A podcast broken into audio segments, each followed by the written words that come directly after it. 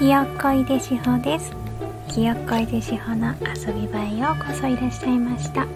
この番組は一般市民の立場で研究論文を書いている私が大好きなアートや気になる論文をただただ楽しみながらお話しする番組です。今日も聞いていただいてありがとうございます。えーと今日はですね手作り料理概念の変化という話をしたいと思ってます。うんと論文なんですけれどこの論文タイトルは手作り料理に関する認識の世代差。著者は富山紀子さん吉留里乃さん。でこれはあの手作り料理とは何を指すのかっていうのをテーマにした論文で何をもって手作りと判断するのかっていうこととあのあとその判断は世代間で差があるのかっていうことを検討している論文です。でこの中に出てくるキーワードとして昼食あの中大中小の中の食事で昼食っていうのがあるんですけれどその家庭内で料理作って食べるのが内食内外の内内外の内ね内内食で、えっと、家庭の外レストランとかそういうところで食べるの外食の中間っていう意味での昼食なんだそうです。で、えっと、ここで定義として出されてるのは昼食の定義としては市販の弁当や惣菜家庭外で調理加工された食品を家庭や職場学校でそのまま食べることやその食品っていうことなんですけれどもであのこの昼食が増えているっていうことが背景にあるのがこの手作り料理の概念変化の話でこれはすごく実感するなと思います。この私が子供の頃の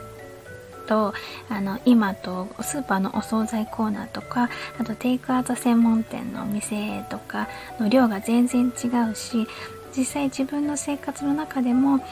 あのそういう風な料理を使う料理というかあのあの中でも出てくるようになったなというふうに思ってるのででそれからあの自分があの調理担当になってからその家庭内でですね主な調理担当ってなってからはすごくあの身近な問題というか問題じゃないけれど楽しいところでもあるけれどやっぱりあの日々あ大変だなって思うことも結構多いのであのー、それぞれ、えーと、今回のこのと論文の調査では大学生と40代と60代にそれぞれ男女比同じぐらいで、えーと調査されてるんですけれど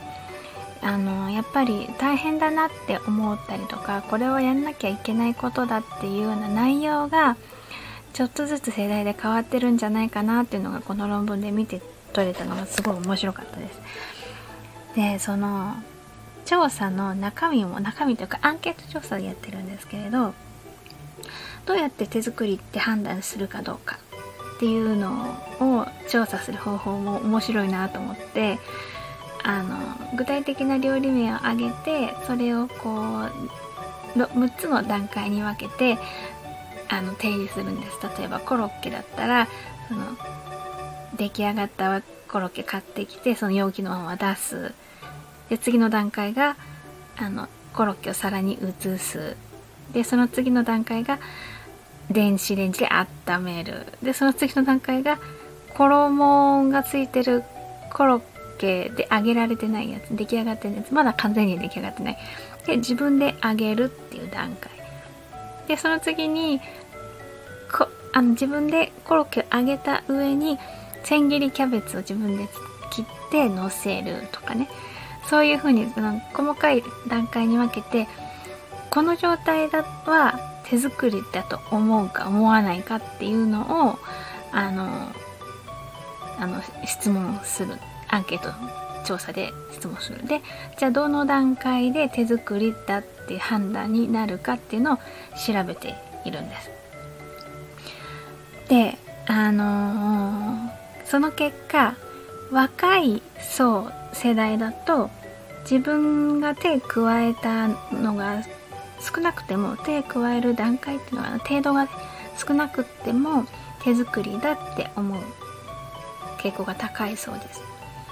で大学生は例えばあの揚げたり焼いたり鍋で温めるっていうことをすると、まあ、大体手作りっていうことになるんだけど40代60代っていうのはもうちょっとあとワンステップぐらい手を加えると手作りっていうふうに思うという傾向らしいです。ね、これは面白いなと思いました。で、なんでこのにあの大学生だから20代ですよね。20代とその40代60代とちょっと差が出たのかっていうのの背景としてこれはあの調査したではなくて推察されていることなの。この論文の中で推察されていることなんだけどまあ仮説ですよね。それはその昼食あのうんと、内と外の真ん中の昼食とか調理済み食品っていうのがすごく流通するようになってそれを利用することがその生活の一部で当たり前になってきたっていうあの流れがあってその流れに一番こう乗っているというかそれを身近に感じているのがその20代の層なんじゃないかっていうふうに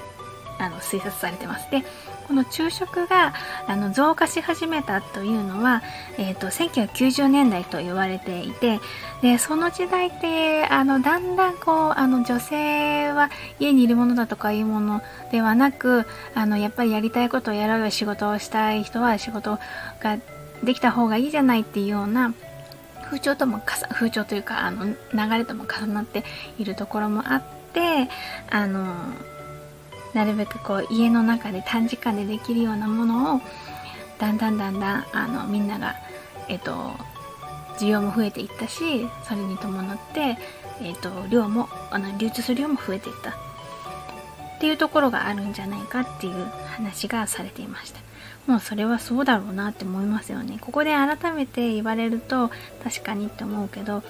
まあそれはそのみんなが感じていることなんじゃないかなって思います。で私がこの論文がすごく面白いと思ったのは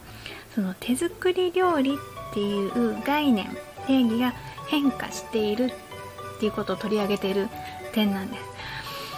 その私自身その変化っていう点がフィーチャーされているものがとても好きで、えっと、私の専門はあの障害学習ライフロングラーニングなんですけれどその学習っていうのは変化するっていうことなのででだから私は障害学習の分野がすごく好きなんですけれどこの手作り料理っていう概念もいろんな要因とその時の流れっていうのが絡み合って変化していっているっていう点に焦点が当たっているのであのでさらにそのすごく身近な手作り料理っていうことを取り上げてねその意味が変わってきてるっていうのを見てああ面白いなって思いました。でその私も、自分の知っていることっていうのが変わっていくってあの頭に入れながらそのこれはもしかしたらね私が知っていることとこの人が思っていることは違うのかなとかちょっと思いつつでそこに好奇心を抱いて私の知らないこととかあの他の人との違いっていうのを楽しんでいきたいなって自分の世界も広げていきたいなって思いましたすごいねあのー面白い論文で出会えて嬉しかったです。えっ、ー、と、富山のり子さん、吉田美里さん、ありがとうございました。えー、それではコメントのお返事のコーナーです。今回は2回前の放送の、えっ、ー、と、グスタフ・クリムトの接吻の話をしている回なんですけれど、えっ、ー、と、その初めて本物の作品にあの出会った時、あのウィーンの美術館にあるんですけど、そこに一人で会いに行ったんです。でその時すっごい衝撃だったっていう話をした回なんですけれどそちらに頂いているコメントのお返事をしたいと思いますコメントありがとうございましたえっ、ー、とゴールディさん井出志保さん、いろんな作品に会いに行ってるんですね。ウィーンに一人で卒業旅行、かっこいいです。私がその時お友達だったら一緒に行ったのになぁありがとうございます。そう、そう、本当一緒に行けるお友達だったと思います。ゴールディーさんだったら。もうね、なんか、あの、ウィーンって、ウィーンに行くっていうので、誰もね、あの、なんか他の人はね、どこ行ってたかな、韓国とか行ってたかもしれない。まあでもその分ね、お金もね、結構高かったなと思うんですけども、やっぱりその時ほんと行っておいてよかったと思いました。なんかね、やっぱりね、あの、その時、あの、若い時だったから、あの、いろんな、あの、困ったこと思ったけど、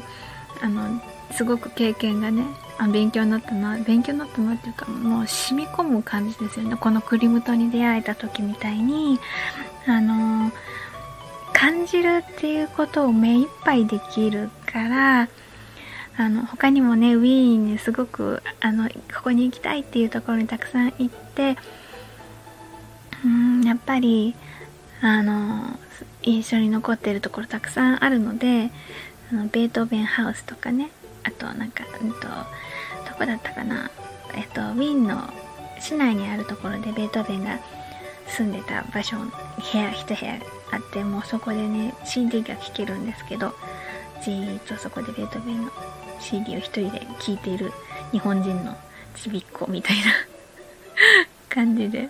すごい過ごしてました。楽しかった。あー、ゴールディさんありがとうございました。えー、では続いて、健太さん、こんばんは。はじめまして。いいね、ありがとうございます。これから仲良くしていただけると嬉しいです。また配信遊びに行きます。といただきました。健太さん、ありがとうございます。そう、あの、健太さんの放送、私も遊びに、あの、行ったんですけど、そしたらね、BG 使ってる BGM がね、一緒だったんですよ。あ、多分今この放送では BGM ちょっと変えちゃってるかもしれないけど、ああ、同じ BGM 使ってると思って、勝手に親近感でした。コメントありがとうございます。えー、っと、最後、アズマックスさん、ありがとうございます。クリムトがピンとこない感じ。やはり実物を前にすると、その大きさや色彩など様々なものからピンとくるようになるのでしょうか。ウィーンの旅、まだ訪れたことがない国なので、聞いてみたいです。といただきました？ありがとうございます。そう、私、あの、やっぱりね、本物って何なんでしょうね。あ、色とかもあると思うんですけど、やっぱりね、なんかね、凄みが違うというか、あの、うーん、やっぱりね、その空気が全然違うんですよね。何が違うんだろうって思うけれど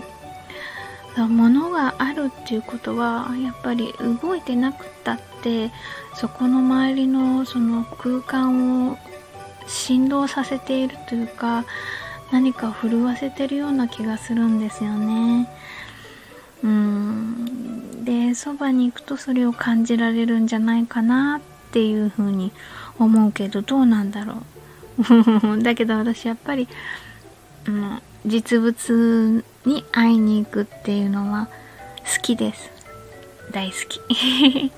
えウィーン、ウィーンもね、ぜひ、あの、また私いつか行きたいなと思うけれど、またね、あの、ウィーン、私ウィーン実はね、4回か5回ぐらい行ってるんです。なんかもうチャンスがあるたびに、行き先ウィーンみたいな 感じで言ってるので、またね、